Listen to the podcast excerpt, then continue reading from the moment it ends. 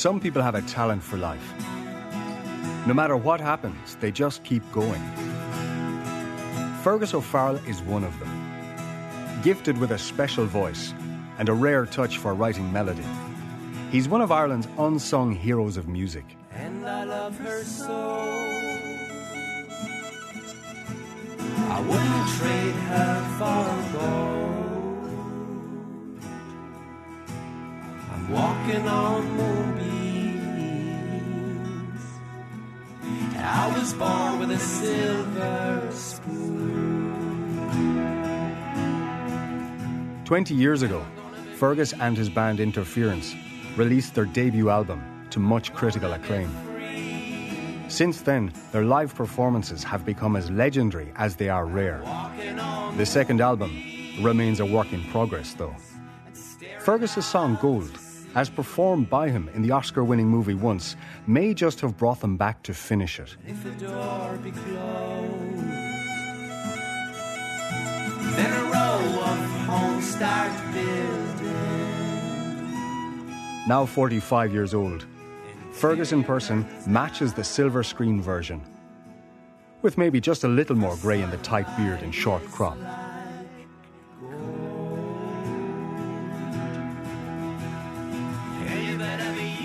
Fergus also has muscular dystrophy.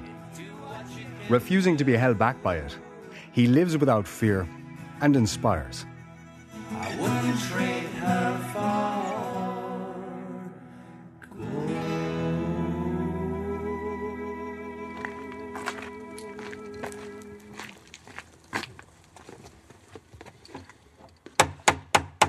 Today, Fergus works from his home studio in Schull, in West Cork.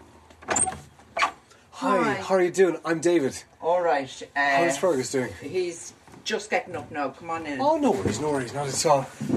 Your mom? I, I am, yeah. Right. Fergus needs help in and out of his bed and wheelchair. When his wife Lee is away, his mother, who lives next door, drops by. Fergus is always open to talk about his life. my aunt had brought me to several healers, and uh, uh, one of the healers was very famous, and uh, uh, she was a complete believer. Uh, and um, I was the first person they came down to put the hands on, and I remember putting the hands over my head and feeling the equivalent of an orgasm, like just this complete and utter electricity through my body, and I was going, "Oh my God, I'm being healed." And in fact, for the first several seconds after he moved on, I was afraid to move a muscle in case it hadn't happened. And then I went to stand up, and of course, it hadn't happened. And my aunt was appalled. She couldn't believe it. She was absolutely astounded. She was so, she'd prayed so many hours every day for years for this cure to happen. And uh, at the end of the meeting, she brought, brought me to where his room was, and se- security guards outside the room. And she knocked at the door. No, he can't be disturbed. No, no, no. This is very important, uh, you know. And uh, we were allowed in to see him, and, and he said, um, "My dear lady, what's the problem?" And she goes, "But father, he he hasn't been cured." And then he looked at me. He put his hand on the side of my f- uh, face, and he said, um, "No, um, there has been a miracle, but it's just not what you expected." And it was th- for that very day that I decided I'm doing music. And then f- from then on, I had no interest in academics.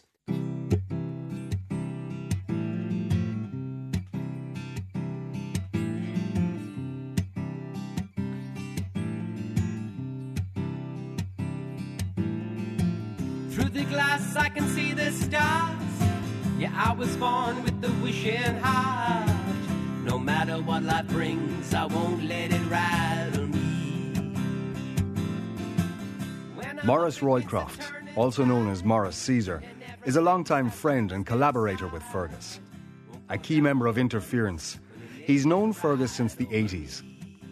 Maurice lives with his Italian artist wife, Maria Pizzuti, just across the road, you could say, near Durrus Village. Who is he? Um, he's a he's a. Um, for me, it's about integrity. You know, that's that's that's really it. It's um, there. There is no doubting the integrity that you that you feel when you hear him sing. Um, so, that's an essential ingredient in any singer. I've worked with uh, many great singers over the years and spent many years working with Gavin Friday. You never doubted a word that man sang. Sinead O'Connor, you do not doubt what she sings.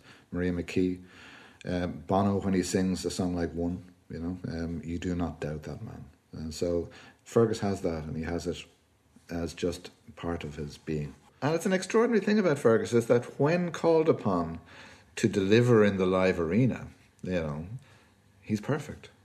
Uh, I, okay, that's a that's a dangerous word, but from what I'm aware of, what it is that uh, that he can do, he delivers his best work when he's literally back to the wall in you know having to do it. We keep saying to him, "I don't know how you do it. You keep singing like an angel." Mm. In theory, you shouldn't. And there are people with full lung capacity that they're not producing one uh, tenth of what he produces. But even from the practical point of view, that he uses is, uh, is a belt that holds him to the wheelchair as a diaphragm. And I mean, it's so in a way. That's what I'm talking about. His capacity to be absolutely logical, practical, almost engineer-like, and at the same time be so organic and creative, uh, because what comes out of it is pure musicality. And uh, yeah, it's it's a it's a miracle the way he does it, and uh, he continues to do it. We will go on stage not knowing what we're going to do.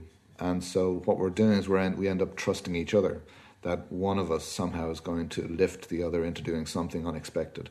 And um, and it it uh, it's it's something that I think I don't quite know why it's so important for him because it makes him more nervous than any of us. Um, he's the one, after all, that has to carry it. But it's fascinating, you know, and it's certainly something I've I've uh, I've found myself being reawakened in that way, you know, and it's, I think it's very important. No longer able to hold a guitar or play piano. These days, Fergus paints to express himself. One time he had a nosebleed, one of his fantastic old works. He had a nosebleed on a piece of uh, graphic work he was doing, and all these dots, and then he started working on the dots. It's fantastic. You must have seen it at home. He's on the stairs as you go up is a beautiful, beautiful piece of work. And said, that's where he came from. he just sprayed all these kind of dots, and these dots became part of the composition and developed on from there. But what he does, which I'm trying to stop him from doing, he keeps going over the same painting. so nobody so i was trying to just give him a few hints how to stop from doing that and taking pictures and we then uh, photocopy some stuff and print stuff, and at least there is a record of, of his process because he's so productive and he keeps just going over. He would go, if it was for him, he would go over the same painting forever. Bang, bang, bang. Well, listen to the, bong, bong, bong. The, the email. Bang, bang, bang. But just as in his music, Fergus gets engrossed in seeking perfection. It could explain the ongoing second album.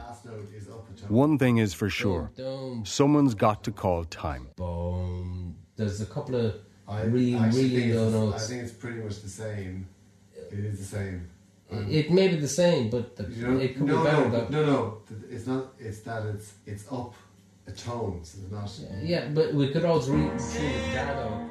And so, in a way, the recording process was Ferg, with Ferg is always trying to make him believe that this is it. You know, this this is you've you've got no further choice. So you're not getting back at this. You know, so uh, how do you deliver that without you know bringing 200 people into the room and uh, calling it a gig? I know it's possible because I can hear it in my head. So uh, it's got it's got to be possible.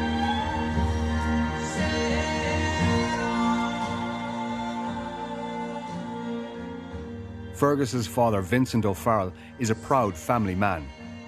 Especially seeing his son's work make an appearance in the Broadway stage production of the movie Once. But you were saying he's he's going to be probably the only family member to get a mention. Only family member, whoever by, will be written up by the art critic of the New York Times. I can nearly, nearly bet you a pound on that. Because bet you more than a pound on it. Uh, it just says show signature ballad "Falling Slowly" by Glen Hansard and Markéta. And the movie's Guy and Girl won a 2007 Oscar for the best song. The other ballads, Mr. Hansard's Leaves and Fergus O'Farrell's Gold, are almost as stirring. Musically, the most breathtaking moment is an exquisite cappella reprise of Gold, sung softly by 11 singers. Uh, that's New York Times. In, I'm never going to see that again. But it's not the first time Fergus has picked up some pretty high praise And the other, of course, acclaim which I adore always, even though we missed the presentation, is the one that he got from Clongowes College. For the example and memory he leaves of himself and of his service, the Aloysius Trophy for 1986 is given to someone whose mark might be best resumed in the words courage and determination. Fergus O'Farrell. It was actually in Clongowes College that Fergus formed the band Interference with his friends Malcolm McClancy and James O'Leary. Unable to play sport, music became his sanctuary. Although he had walked through Clongowes College doors, his muscular dystrophy unnoticed, it had been spotted in his primary school days. I was having a pint in the Spaniard with George Harrington, who was a retired postman in, in Kinsale, and George said to me, I've been watching your little boy, he said, walking up the hill from Kinsale up past the Spaniard up there. And he says, I can tell you now, he says, if you don't mind, there is something wrong with his legs. Or else he's putting on a bit of a gatch. He said, but the way he's walking isn't right. So I said, God, if he can see it, I'm, I'm, we must be missing something here. It was only when Vincent was returning from a business trip that he was presented with his son's diagnosis. Maureen met me at the airport and she said, uh, I have some bad news. And I said, What? She said, Fergus has, has a thing called muscular dystrophy. So I said, Muscular what? Dystrophy. I said, never heard of that. I said, what, What's that? Well, she, he said, It's a problem with his muscles. And I said, Oh, well, I said, I sure we'll be able to fix that. Oh, no, she said, I don't think it can be fixed. So I said, What do you mean? Well, she said, it, It's a serious condition uh, and it's going to get worse and there's no cure for it. So, of course, my heart dropped. And then when I got home, Tom O'Leary came down, a doctor, and, and uh, we sat in our sitting room, and Fergus was playing below in the garden, running around. Uh, and Tom went over the disease and the consequences. And initially, at that stage, they were horrific because we were looking at, you know, there are several kinds of dystrophy. We were looking at maybe he was going to die when he was 17 or 18 years of age. Um, which was an awful, awful blow. With Vincent away a lot, it was often up to Fergus's mother, Maureen, to come up with coping strategies. I remember one time I was in the house uh, and at the sink, I suppose, as usual, and um, he came up to me and he said, Mum, and I said, What? He said, You know, I tripped and fell uh, the other day, and when I went to get up, one of my friends booted me in the ass, and he said they were, I fell down again. They were all laughing. He says, "What am I going to do?"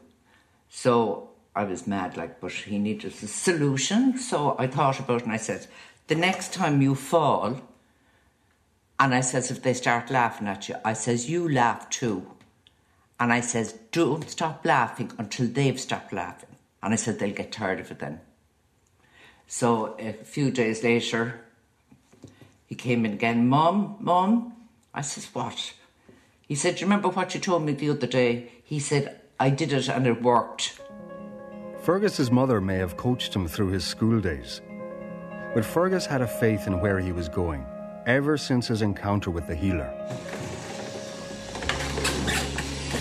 I, I mean, I, I wouldn't be going too extreme to say at one point, particularly after the charismatic meeting, that um, I had been chosen by God to do music.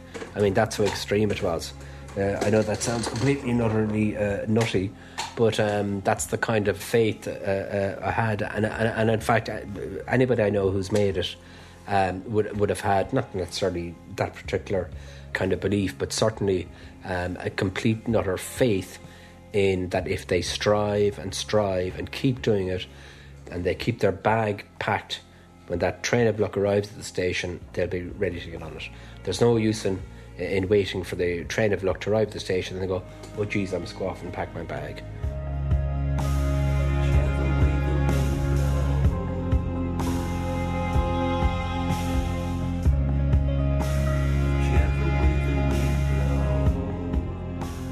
Fergus's conviction in his musical destiny caused a little conflict at home but his parents did allow him a certain freedom.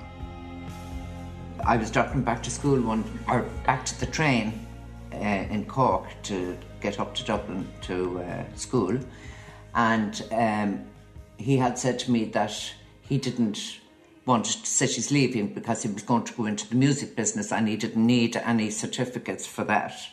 So I'd a big chat with them and called in all my IOUs and I was saying, look, we've done this film, we sent you to the best school. The least you can do is uh, study and at least get your points because I said, if you're that keen on the music, we'll support you for three years in the music industry. And if it doesn't work out, at least you'll have your points that you can go to university and study accountancy or something like that.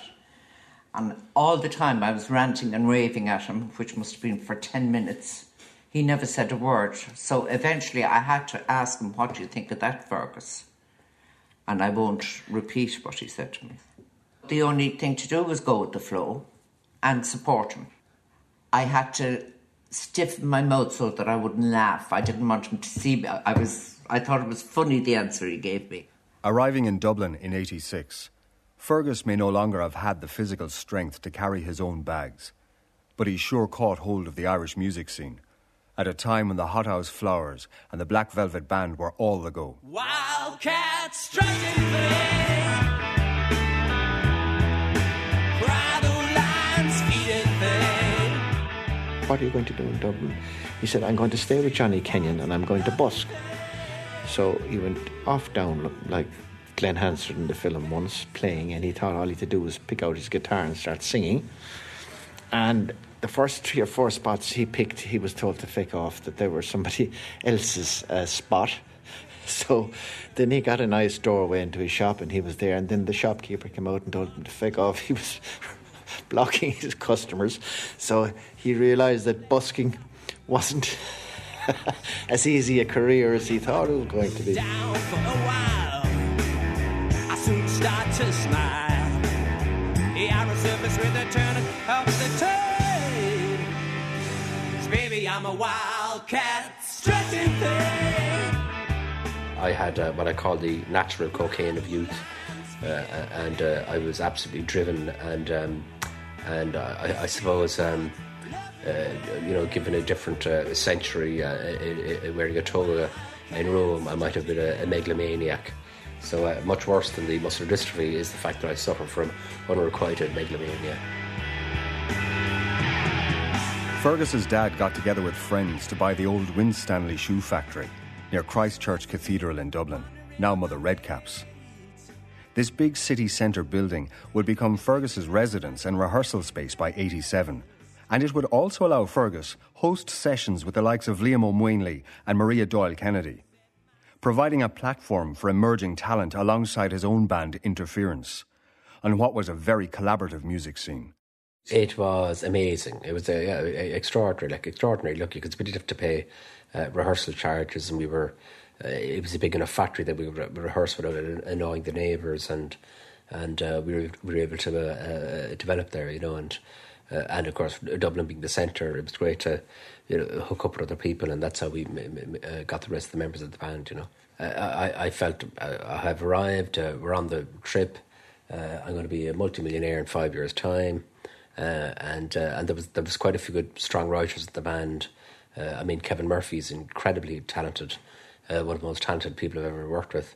And James was great in guitar, and Colin McCaughey was a, a brilliant fiddle player. Uh, and um, uh, so I figured we'd make you know four or five albums, and then we'd go our separate ways and make different albums, and they'd come back together again and make more albums and and what have you. And uh, it didn't quite work out that way at all. Winstanley wasn't perfect. With limited recording facility and without a proper PA system, Fergus strained his voice and developed vocal nodules. Despite doctors' orders to rest for a year, he continued writing and recording, and by 1990 he had moved to John Dillon Street, close by, where his father invested in a full 16 track recording studio, all to produce the first album. I was looking for someone. Thought it might be. Within months of the release of Interference's self titled album, Fergus was disillusioned.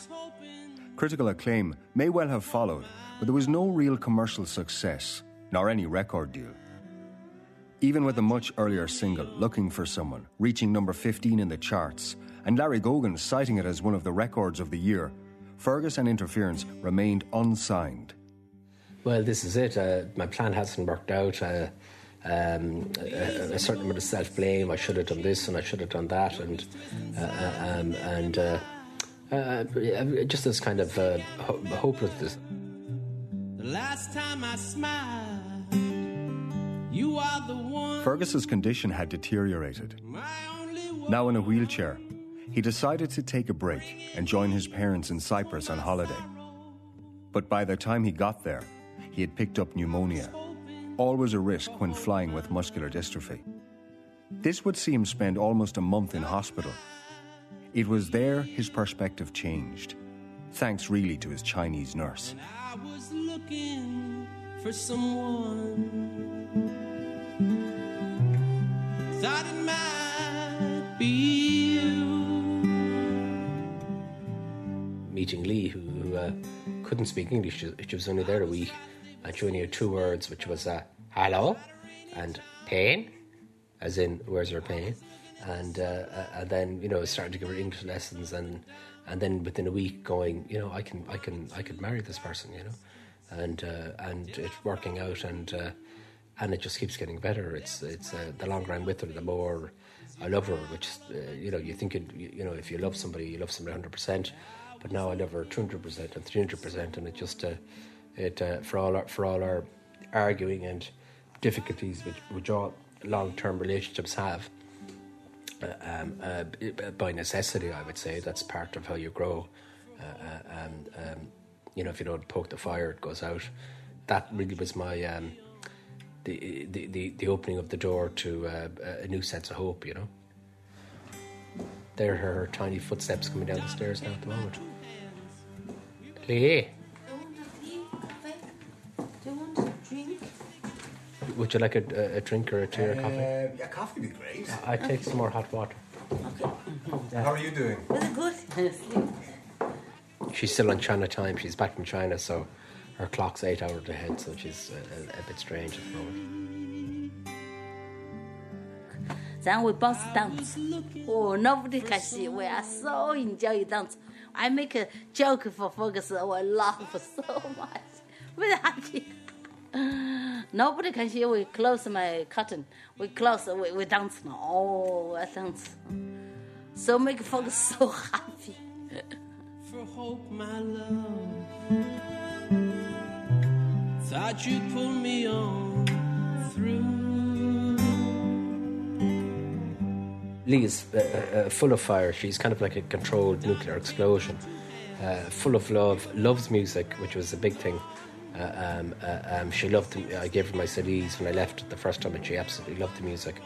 Um, she also had this extraordinary passion. So I, I, I love drawing. So I, I, had my selection of big biros, my greens and my reds and my blues, and uh, she was a little bit scatty. And every day she'd come in to do her stuff, she'd have always forgotten her pen.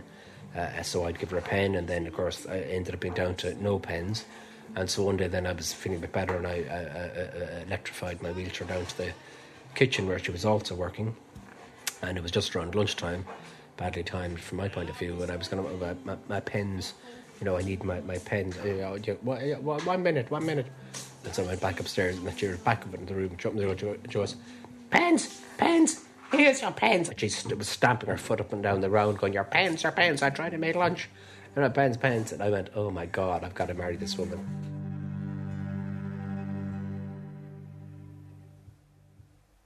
By 1997, Lee had moved to Ireland to be with Fergus, and they would later marry. It was Lee's arrival that prompted Fergus to leave Dublin and come back to Cork, settling in Schull beside his parents. Taking a job in his family's hotel in Skibbereen, Fergus all but parked his musical ambition, believing the adventure was over. To a certain degree, I felt that, uh, look, you gave it an effort, and now God is saying, look, give up the music, here's Lee as as a recompense. That Lee was going to become now the love of my life rather than uh, music. That my happiness was going to remain uh, because I'd found this uh, rather extraordinary person. There were those on the music scene who had other ideas for Fergus. uh, th- there was a period of say five years when I wasn't actively gigging. I was writing, but I wasn't gigging, and I felt I couldn't sing anymore. And occasionally, if I was in Dublin, I'd go and see a Frames gig, and if ever Glen spotted me at the gig, he would always um, uh, uh, stop a song or before the next song and say, "Look, um, there's a guy here in the audience. You might know him, Fergus O'Farrell. I think he's one of the greatest singers in Ireland, and I want to sing this song for him." And he'd make a big uh, a deal, and he'd do that, and I'd be I'd be high for weeks after it. Fergus's confidence was buoyed, and he decided to start singing and performing again. Appearing on the Other Voices TV series restored him and introduced him to a brand new audience. Hello, folks. Welcome to Dingle. Um, this is Other Voices, um, Songs from a Room. Interference, our band, wow, who, when we were, when we were younger, myself and my friend Mick, we, we heard about this band who lived in a loft. We heard about this band who did these, these gigs underground and they, nobody really sort of, nobody really knew anything about them, but they were kind of known among musicians. And very quickly, myself and Mick, we, we, we, we discovered and we found out and we got into the world of interference and their gigs were just outstanding. And their gigs always had every other band in town. Um, all the other bands in town loved interference, but the public didn't seem to know who they were. Ladies and gentlemen, interference. Thanks.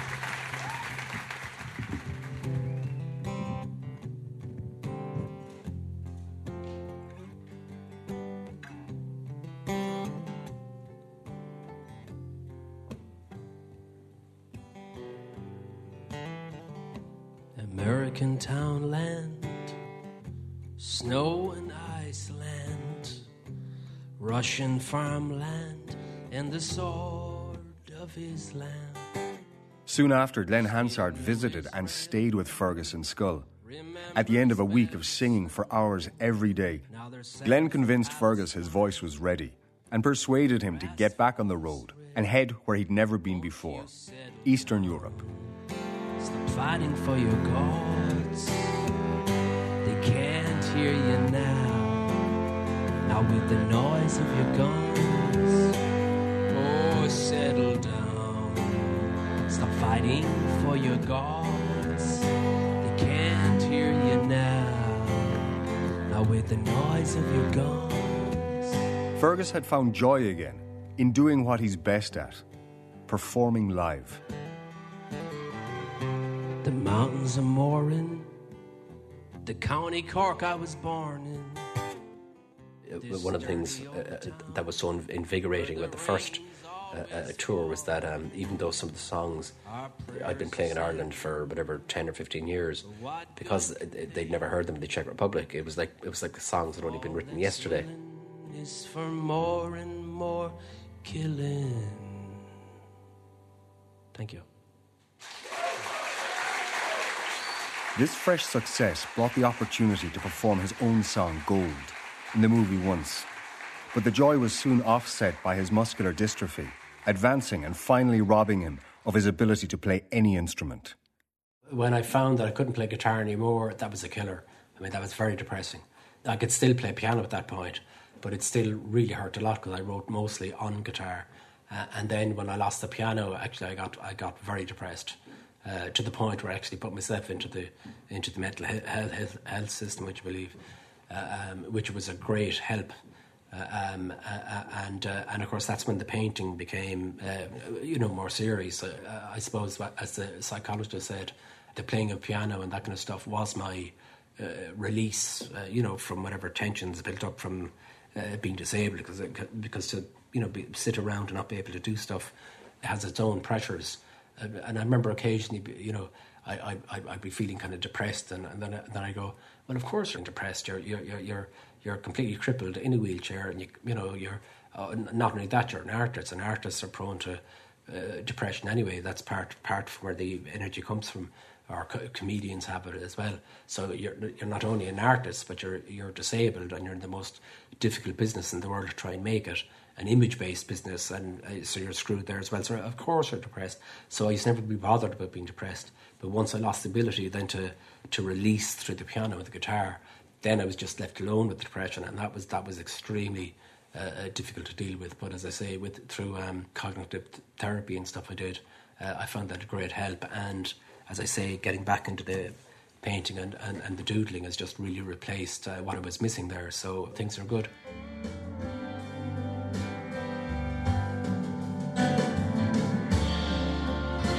A bit cheesy there, but Maurice Seezer and Fergus are putting the finishing touches to the long standing second album. do you have this? Uh, do you have the Sopranos? Those uh, Sopranos are recorded.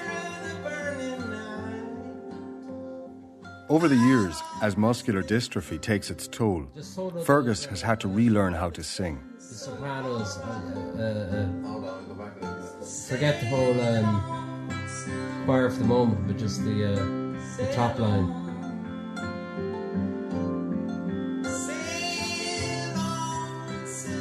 Is that a mandolin?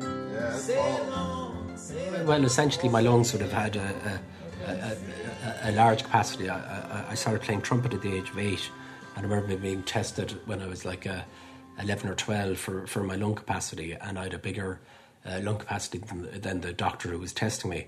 But of course, the diaphragm muscles have been uh, um, atrophying along with the rest of my muscles. So my, my left diaphragm muscle is now practically gone. So I'm doing all my breathing with the with the right one, and of course, with lack of use, the the, the lungs uh, um, lose their capacity. So my left lung is down to about the size of a small balloon, and uh, and the right one. So it just makes breathing and getting breath and holding notes a lot more difficult. However, uh, when I did when I when I did have the power to sing, I used to overuse vibrato, and I, I, I would have uh, put it this way. I, um, the, the weaker uh, uh, my breathing has become, the better a singer I've become. Oddly enough, now it's not. I'm now getting to a stage where where it, uh, it looks I'm going, uh, going to have to go through uh, probably my third adjustment of where I've got to re uh, um, look at the way I sing and uh, you know how I uh, express the singing, and particularly if I write new material, I write that within the scope. Uh, so even though at the time it's been very uh, depressing, and I would have had months or even a couple of years of thinking I could never sing again, but then I'd hear hear hear something and uh, and find oh well actually if I start singing that way, um, uh, that'll work, and and so far it has been working. In 2011, when life seemed to be coming back onto an even keel, Fergus was rushed to hospital. In his mid 40s, facing into another bout of pneumonia, Fergus was sailing closer to the edge than ever before. This time, the doctors didn't think he'd pull through. For those three weeks, I was living in absolute horror. Uh, it was like a nightmare world. The mad thing is that because of the nature the way the drugs can interact, and because then you're you're brought semi-conscious, you, your brain starts mixing what's what's actually real with what's not real. So you know, even if even when I, when I was being visited by the folks, in fact, Lee has a notebook here somewhere because I couldn't speak obviously with the tube. Then I'd be trying to write, but of course I couldn't. I can't write. The, it's hard to write at the best of times, but certainly lying down in the bed, I mean, you know. So I was trying to. I'd be. I'd, I'd be obviously in a very distressed state, trying to communicate something. They'd be me pens and trying to hold the, the, the pads at the right angle, and I'd be writing things like "call the police," you know, "call the guards," you know, and it was like, call, you know, they'd be looking at "call the guards," uh, "kill," "kill uh, me" was one of the ones I wrote down, and they and, and they thought then, what do, they, they, does he want to be killed? And it was I, I, what I meant was like they're they're they're trying to kill me, you know. So even when I was actually, you know, in, in the more conscious state, um, I was still um, literally, you know, living in this kind of a nightmare world. And then when the family would be going, I'd be like, like don't go. There was points that I'd be holding on the hands, and I just wouldn't leave go because it was like, like I, I, I was absolutely convinced that once they were gone this time, that I was, you know, I was very lucky that that, that, that I survived so far, but that once they were gone, I, I was going to be killed. With his life in the balance, Fergus's mother chose the words she knew would reach him. But before I left, I said to Fergus, I said, when they take out that vent, I said, imagine you're on stage. And I said, you want to blast out a song. I said, you suck in that air as much as you can. And an hour after, he was yakking away.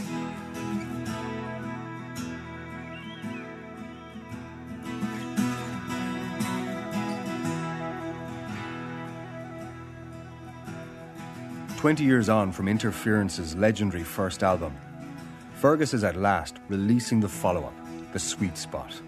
His song Gold, paying its way around the world in the stage production of Once, will make Dublin this year.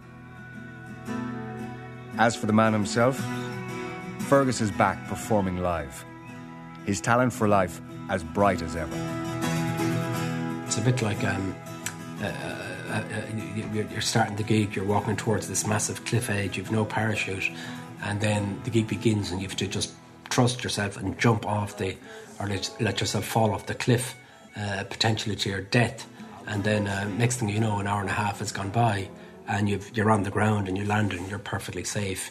And uh, that hour and a half almost doesn't exist. It's like a minute or, or 10 seconds, you know. People say, you know, have you got a, a death wish or something? And it's like, no, I've got a life wish because when those people are climbing, they never feel more alive because nothing else exists except the moment and that intensity, and that, that has an incredible beauty in it. I'm walking on moonbeams and staring out to sea. And if the door be closed, then a row of homes start building. Your curtains down. For sunlight is like gold.